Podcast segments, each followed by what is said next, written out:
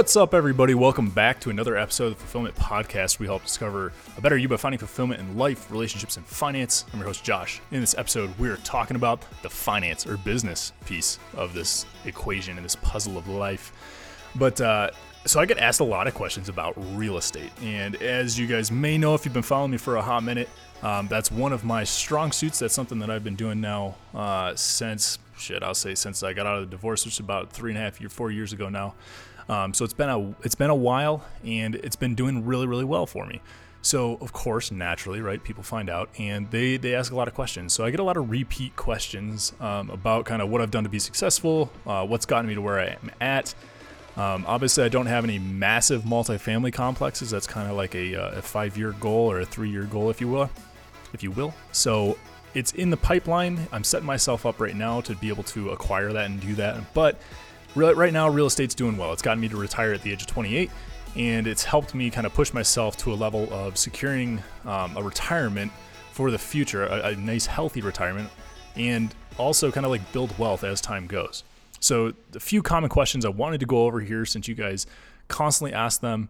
Um, I want to just kind of like lay it all on the line so that everybody kind of gets the same uh, treatment. Everybody kind of gets the same answers, because if it's helping one person, I'm sure there's a million other people out there that have the same question. So figure we might as well just kind of get it out there for, for the masses to hear. So going through a few different questions. And if you guys want to, um, one I always get is like how to start buying a home and stuff. And I guess that's where we can start. Um, and then I'll get into some of the questions. But if you guys are looking, now keep in mind too, I'm not giving any like advice. This is just stuff that I've done. This isn't any like professional anything. Uh, I don't know if there needs to be a disclaimer or not, but let's hope that uh, that counts. so, uh, so this is just stuff that's worked for me. But people ask me like, uh, how do you get started? Like, where do you where do you go? What do you need to do? Well, I'd say the first thing you need to do uh, is you need to look before anything, right? This is just from what I've done and things that I think would be great advice to give now. I um, I started off just going like ham banana. I, I say, I tell everybody that, that talks with me, you need to look at at least ten different properties. You need to get an idea of what you're looking for, get a feel for what it's like going into a showing.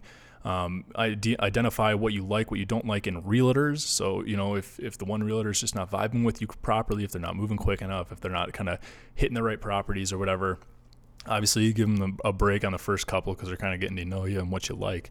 But after that, they should have a pretty good taste. Once you get to around three to five, they should have an idea of what it is that you're trying to go for. So try and get to, I say, at least ten properties. I know, um, talking with John Delago, he was in one of the past interviews. I know he did like, I think like twenty properties or something like in a weekend. I mean, I think he had ten lined up on one day and then another ten lined up the next day. Like he did a lot, and, uh, and you'll learn a lot, right? The whole focus is, is the more you do, the more you get in there, the more you'll learn. So that's, that's definitely something big that I highly encourage people to do is get in there, dive in, get to know what you like, what you don't like about real estate. Learn kind of like the little quirks, the ins and outs. Um, you'll you'll get a feel for if you're looking to like live in the home. You'll get a feel for what homes are that you like. If you're trying to find something as an investment property, then you'll get a taste for what kind of investment properties you like and what what things you want to look for in investment properties. Um, there can be different realtors that'll help you out with different things. Um, I have like three different realtors that I use. I have one that's strictly for just investment property. He doesn't mind throwing out like lowball offers, and we just, you know, throw out a bunch of them and eventually, you know, one or two stick. So I have somebody that's really, really good at doing that stuff. I have somebody that's really good at like kind of looking at places that I would actually want to live. She knows kind of what I'm looking for in like places that I'd like to set up. So any place that I've lived in, I've always gone to her, and she's been very like understanding. She knows really, really well like what would make a good spot for me. And and that's good because they have different specialties, right? They're, they're looking for different things.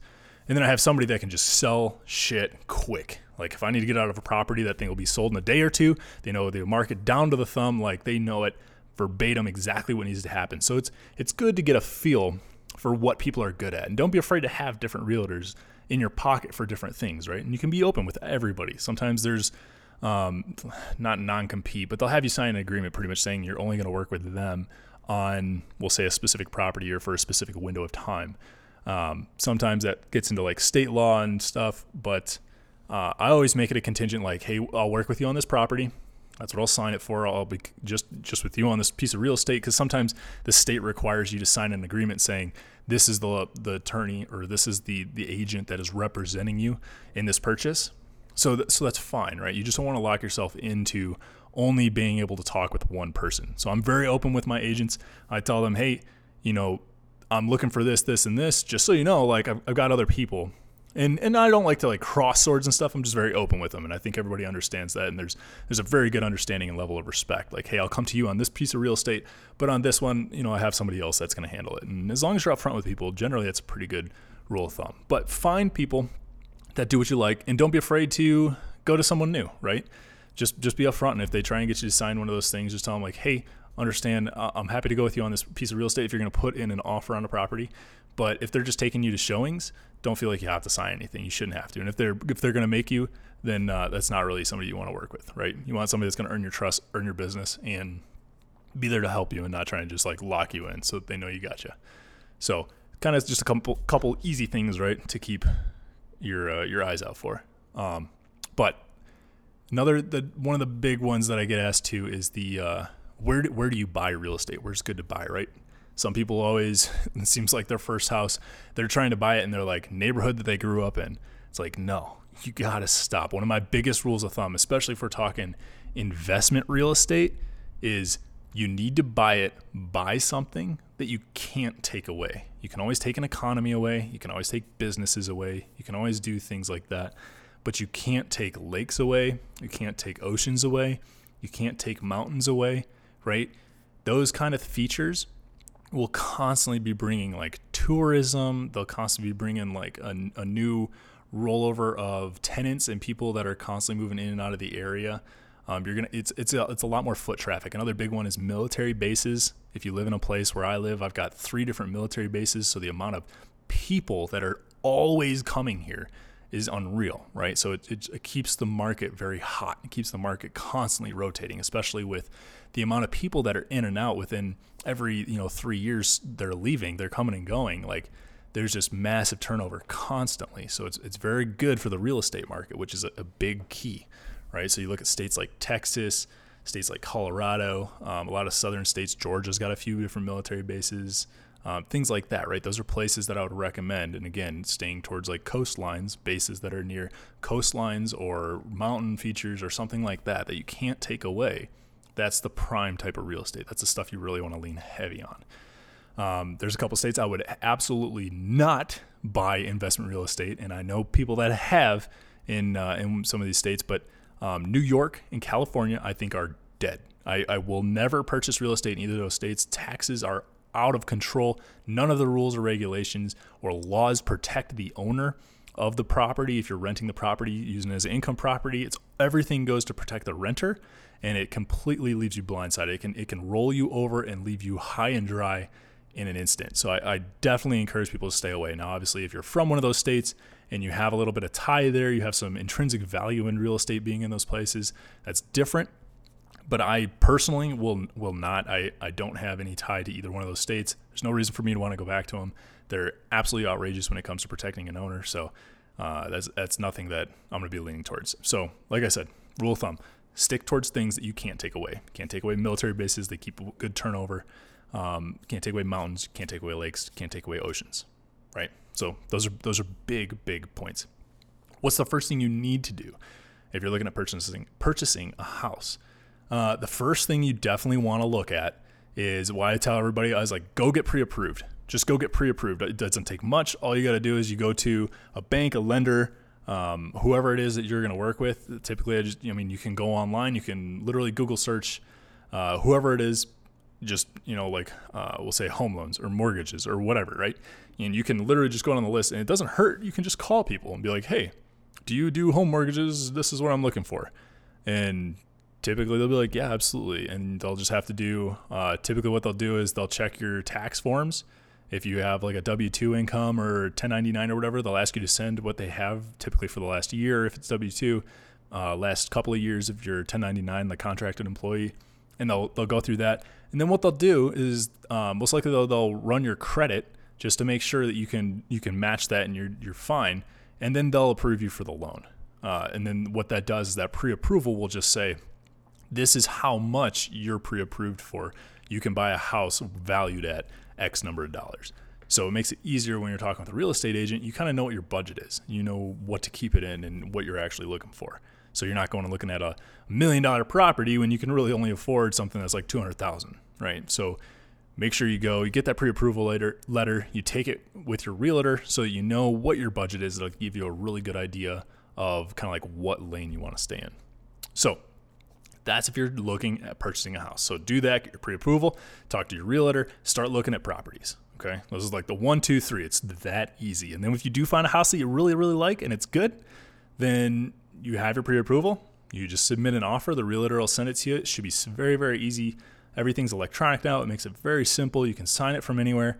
Um, they'll send you a document. You'll be able to just look through it. If it's a good realtor, they should be able to coach you through at least the first time that you go through it. Don't be afraid to just put an offer in and just, just throw it in there. Um, I know in the market I'm in, I submitted eight offers before I got my very first house. Eight offers. I came in right at asking price and people constantly were outbidding me. So I submitted eight offers. So I got very, very, very used to, as soon as I saw a house, we, we wrote an offer and we threw one in immediately, as quickly as we possibly could in order to get to it. So we got very, very good. And I got very used to understanding kind of like what I was looking for. So that's, that's the power of repetitions, right? That's what the power of looking at multiple homes and, and not being afraid to put an offer in. That's what it'll do for you. A good realtor will constantly be looking out for you, right? They're, they're in, there's a buyer realtor and a seller realtor. So whoever's selling will typically work with your realtor and they'll, they'll do the negotiating piece and they'll kind of do the cross communicating, but your realtor should be looking for you kind of like a lawyer, right? They're, they're working in your best interest. Same thing with your realtor. Your realtor should be looking in your best interest. So when you're going to buy the house, um, there's, there's usually multiple ways out. Obviously it varies across states, but there's always different points in which you can back out of the deal. So just because you have an offer in and you're under contract doesn't mean you're obligated to buy the home. There's typically multiple ways. One of the most common ones is an inspection. If there's something you just don't like about it or it comes back not good, uh, some people use it to lower their ask or their their price, their offer, and some people use it as the point to back out if they're nervous or whatever about it. So don't be afraid. Just because you put an offer in doesn't mean you're locked in. You have to buy the house. Good realtors to be able to help you out there. Um, okay, so let's get into the investment side. So that can go either way, right? All the stuff that we just talked about can go for either a personal home or an investment property. Let's talk investment properties. Um, most people ask, well, I guess this goes both ways too, so we'll stand by on that. But some uh, one of the next questions I have here is, what's the lowest down payment percentage you'd put down on a house? So there's there's various different things. Uh, investment real estate typically is twenty percent or or more, uh, depending on kind of like what you're doing, but it's typically twenty percent for an investment piece of real estate on a conventional uh, mortgage or a conventional loan for investment real estate. Um, you can use hard money and stuff, and that gets into a little bit rabbit hole. That's another episode that we'll talk about. But you can do, if you're doing residential, which means uh, it's a residential property, so it's not used for any sort of commercial purposes, and you're going to use it as your primary residence, which means you are going to be the person moving into the house and living there. The person applying for the mortgage is going to be the one living in the house. If you're going to use it as your primary residence, that's good. It gives you some leeway because that's saying that you're not going to use it as an investment property, which statistically um, foreclose on less, right? People are going to save their money for the house they live in before, you know, that goes under. They're not, they're going to let their investment real estate go under before their house that they're actually living in. So there's there's they, you can get away with a lot more when you're talking with a bank. Um, so with that being said, when you do go through it and you're looking at a down payment, typically five percent. So I tell everybody, this is my advice. I say, and this is what this is what I practice. This is what I do. I put down as little as possible. If you have a um, typically conventional mortgage, you can get away five to three and a half percent is like the lowest amount you can get away with. You have to be qualified for it sometimes. Typically that's where like a good credit score and stuff can come in, but three and a half percent sometimes is like the lowest that you can possibly put down on a piece of real estate.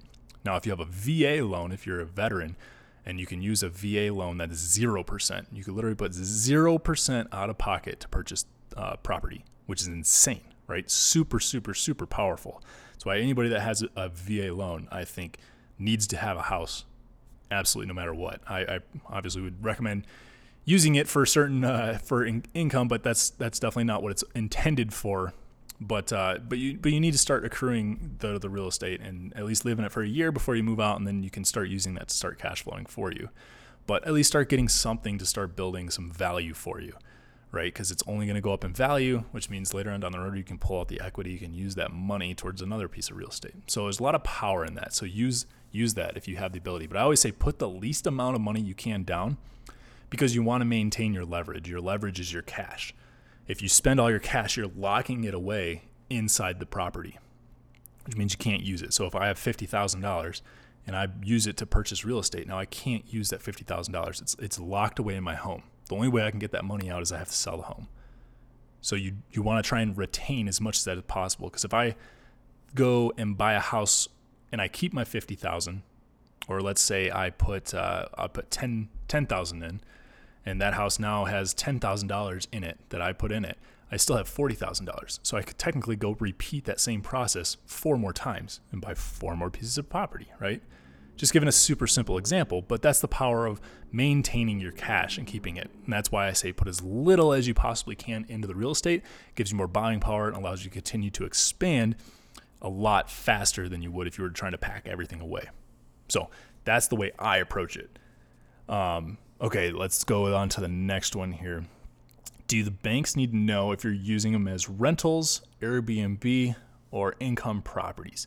So no. So banks don't necessarily need to know that. You'll do that when you go forward with your, um, if you're using it as like an investment piece of real estate, that's something that you'll be talking about because it's not going to be your primary residence.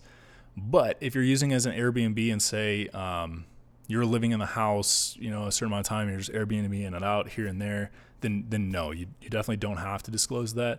Um, it kind of gets into like some moral code sometimes, but uh, Airbnb is designed as you own the home, you live in the home, and you rent it when you're on vacation to somebody else, right? If that's if that's how you're using it, then you can. Um, V A mortgages require you to live in the house for one hundred eighty days. I think it's six six months, and then uh, and then you can move out or whatever. So there there are some like things you just have to make sure. Uh, again, your real estate agent should be able to help you with this, but uh, your mortgage, your lender, right, your loan officer should also be able to answer all these kind of questions for you too. But it's going to be specific on kind of like what your situation is. If you're buying a duplex, you can live in one half and rent the other half out. And the bank doesn't need to know that. Nobody really cares, but you know, I guess I, it's kind of getting into the question, but um, that's something that you can definitely look at and consider. And that, that's always what I would recommend is somebody that's trying to do something for their first home. Uh, if you wanted to get into a good strategy for your first buy, it would be look at doing something with two units, either a front house and a back uh, A D U or an accessory dwelling unit, or a duplex, which is one house, but it's got like two sides to it or two floors or something, right? Something dividing them, giving you two units. So basically you rent one out, they pay the mortgage for the whole house, and you live in the other side for free. That's kind of the idea. That's what they call house hacking. It's kind of the idea behind that. So it's it's really uh, a nifty way, and that's definitely what I recommend anybody that's trying to get into kind of like investment real estate for their first place, and they're looking to live in it too. Look for something with two units that allows you kind of more flexibility and the ability to bring in some additional income, right, to kind of pay for it. Imagine living in a place and not having to pay rent, right? It's kind of cool. So that's the idea behind that. Um, next question here. What is your general strategy for the short term? What is your strategy for long term? Okay. Kind of a good question. So what I do when I'm looking at investment real estate is typically within, there's there's kind of like a, there's a one-year strategy, a three-year strategy, and then a three-year and above strategy. Uh, the one-year strategy is always cover the mortgage, okay? Cover the mortgage and try and hit one percent. I always try and hit the one percent rule. If you guys don't know what the one percent rule is, what it is, is one percent of the purchase price is made in rent every month. Okay, so one percent of the purchase price is made in rent every month. Let's say you buy a three hundred thousand dollars home. That means you will have to rent that place out for three thousand dollars a month. Now that's typically the way I look at it, if it's a good buy or not. So if you are looking to buy in a neighborhood where the max rent in that neighborhood's one thousand dollars and you're looking at buying a three hundred thousand dollars house, it's going to be very, very, very hard for you to hit that one percent rule. Does that make sense? It's kind of, it's it's the simplest way I can say look at if property is going to be worth as an investment piece of real estate. If it if it doesn't hit that one percent rule, then it's not going to be very easy to do. And, it, and that's a very easy way to figure it out. All you have to do, just go on like Zillow and check the rental side of things, and it'll show you kind of what comparing rental rates are going for property in that area. And if it's nowhere near what your one percent rule needs to be, then it's probably not somewhere that you need to buy. And here's, so there's kind of a way to get around that. And this is what I typically use. This is how I started my um, my Airbnb property management company, is within the first year, I'd say first one to three years, what you do is you short-term rent the property. So that means you furnish it, you put all your stuff in it, and you list it on like Airbnb, V R B O, HomeAway, TripAdvisor, all those sites, right? You put it on and you start using it as short-term rental because people are going to pay more, right? You're going to make more money using a short-term rental than you would signing a long-term lease. So typically within the first couple of years, in order to hit that one percent, if it's not, if it's in a desirable neighborhood, but maybe it's not going to hit that that one percent rule, then putting it on Airbnb or something in those regards, or at a short-term rental, then you can typically hit that one percent rule a lot easier, right? So my first home, I bought it for right around, uh, what was it, two hundred fifty thousand dollars. Well, hitting two hundred fifty thousand dollars was kind of high that first year that I bought it. That wasn't really something that was super easy to do. So it was it was going to rent for around twelve hundred dollars. So it was about half, right? Half of what I needed to do. So what I did was I furnished it. I listed it on Airbnb. And then I was able to make that difference, right? I made on average like three thousand dollars a month. So I was able to clear that one percent rule. Now what happens is as time goes on, as you hold the mortgage for longer and longer and longer, what happens is that mortgage stays level and you keep paying the same amount every month, but rent prices will go up. As long as everything continues to appreciate and, and dollars are worth more and your area is growing, then your uh, your rent prices will continue to grow. So that becomes easier and easier to hit the one percent rule. I always say you should be able to hit the one percent rule um, within three years. If you're in a good market, in a good, a good area, you should be able to hit the one percent rule within three years, signing a long-term lease. Now, it's it's stretching it. It's kind of rough, but that's what I'm saying. That's that's what qualifies a very good piece of investment real estate, is if you can hit that number.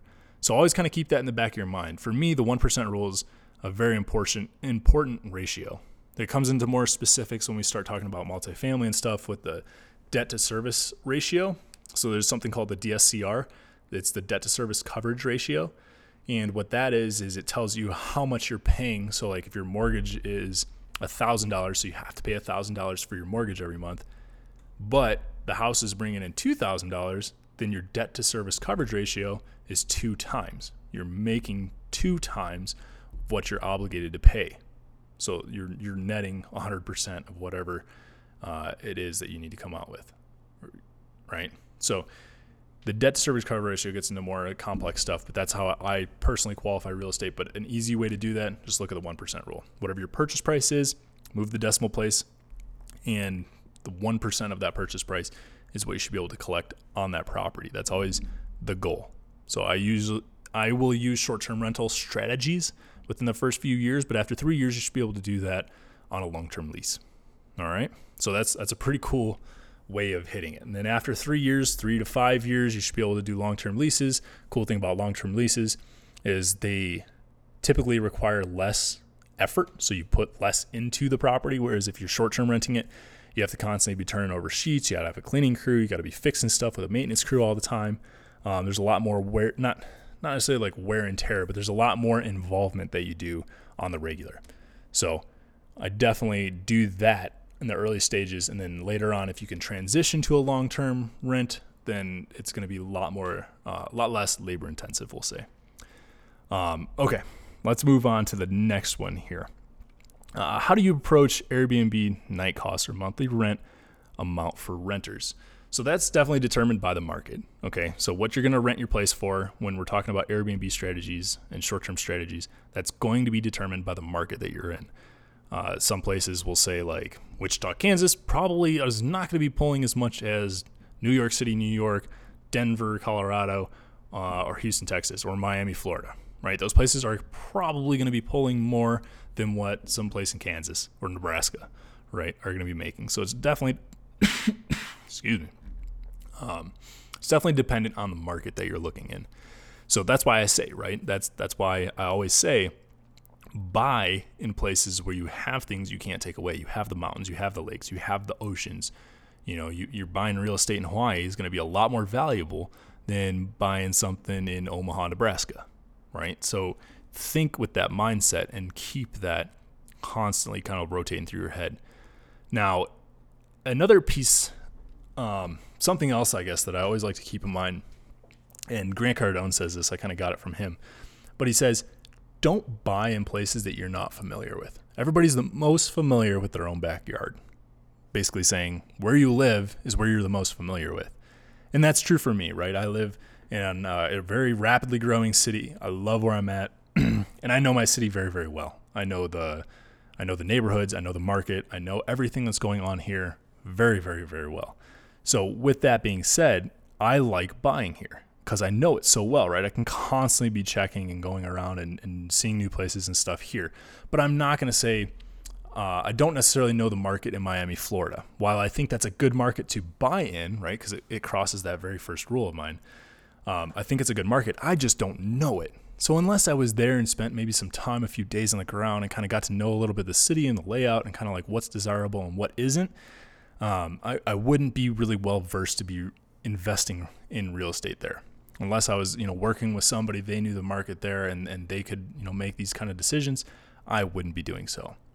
So if you do live in a place that necessarily isn't uh, doing very well, then do kind of like what I recommended earlier and do the, uh, do like a duplex or something in a city that maybe is a little bit more desirable for you. Or move in and do sign a short lease, sign a three month lease or a six month lease or something, and live somewhere for a few months to get a feel for the area and then move out after that so that you get a better taste of kind of like what you like, what you don't like, the neighborhoods, all that kind of stuff before you decide to purchase in that area. So if you if you think Miami, Florida would be a good place to go, go sign a, a short lease there. I mean, you know, if you have to do a year, but six months, three months, something like that.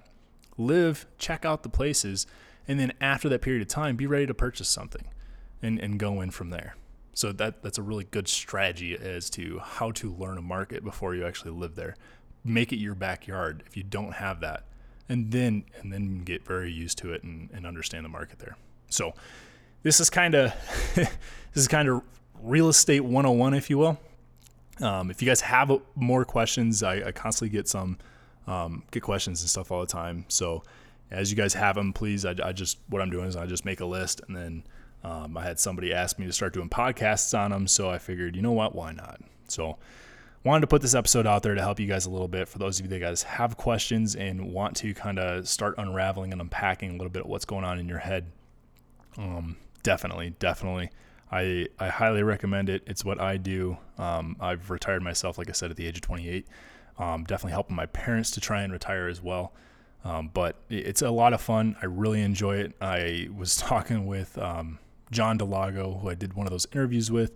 And John and I, every time we get on the phone, we talk about real estate and we just go on and on and on. And it's a lot of fun. We get super jazzed because we just get super excited about all these projects. But ask me some more questions if you guys have more stuff. There's a lot more to dive into. This first thirty minutes is absolutely like nothing in terms of like the whole game. So there is so much more that can be covered. And, uh, and that we can go into, and maybe I'll just keep doing, you know, tiny little episodes like here and there like this, uh, as you guys ask more questions. And as I kind of like think stuff and, and write it down, um, we can talk about different methods. If you don't have great credit score, we can talk about if you don't have a lot of cash, we can talk about, you know, just all sorts of different things. If you're buying, if you're selling, um, what hard money is, you know, like how to do renovation strategies. There's something called the BURR method for investment in real estate. That's buy, rehab, rent, repeat. So that's basically buying a place, making it super nice, putting a renter in there, and then doing it all up, pulling the cash out and doing it all over again. So that's that's a way, and that's that's what we do um, with my company. We purchase real estate, and that's exactly how we do it, right? We rehab the property, we get renters in, and then we pull the cash out, we pull the equity out from the, the nice fixes and all the nice stuff that we just did, and then we repeat the method on another piece of real estate, and you just keep growing and growing and growing. Um, and eventually working your way up, right? The goal is to get into multifamily where we're doing like apartment complexes and stuff. So there's a lot of really cool methods and stuff, um, a lot of cool tax benefits when we talk about ten thirty-one-ing into another piece of real estate, basically like foregoing taxes that you'd have to pay on the money as capital gains and just putting it into more real estate. So a lot of very, very, very effective strategies, a lot of good methods. Um, one of the first guys that I brought on actually has a mortgage company, um, Mikey C. Rock. If you guys go back through the interviews, he's somewhere like in the twenties or thirties um, of episodes. And he talks a little bit about some of the stuff. He does that. So he would be a good resource to use if you had questions. Feel free to reach out to him. I think it's at Mikey C. Rock on Instagram. Um, but other than that, yeah, like always, guys, feel free to hit me up. Hit me up on uh, at fulfillment underscore podcast if you're looking on Instagram. Let me know some feedback. Let me know some questions you guys have, and I'll just keep track of them and write them down. And uh, maybe we can do another episode like this. I can maybe think about bringing on some uh, some people that are more well-versed. Maybe I'll bring on some partners. Um, we, we'll see. We can talk from there. But thank you guys so much for tuning in. I hope this guy this helps you guys. I hope this helps you buy your first piece of real estate if you're looking at that. Um, yeah, and I, you guys get out there and crush it, you know. We're all here to help each other. So by helping one person, I think uh, I think we've got a million other people asking the same questions. So hopefully this helps you guys. Other than that, we'll see you guys in the next one. See ya.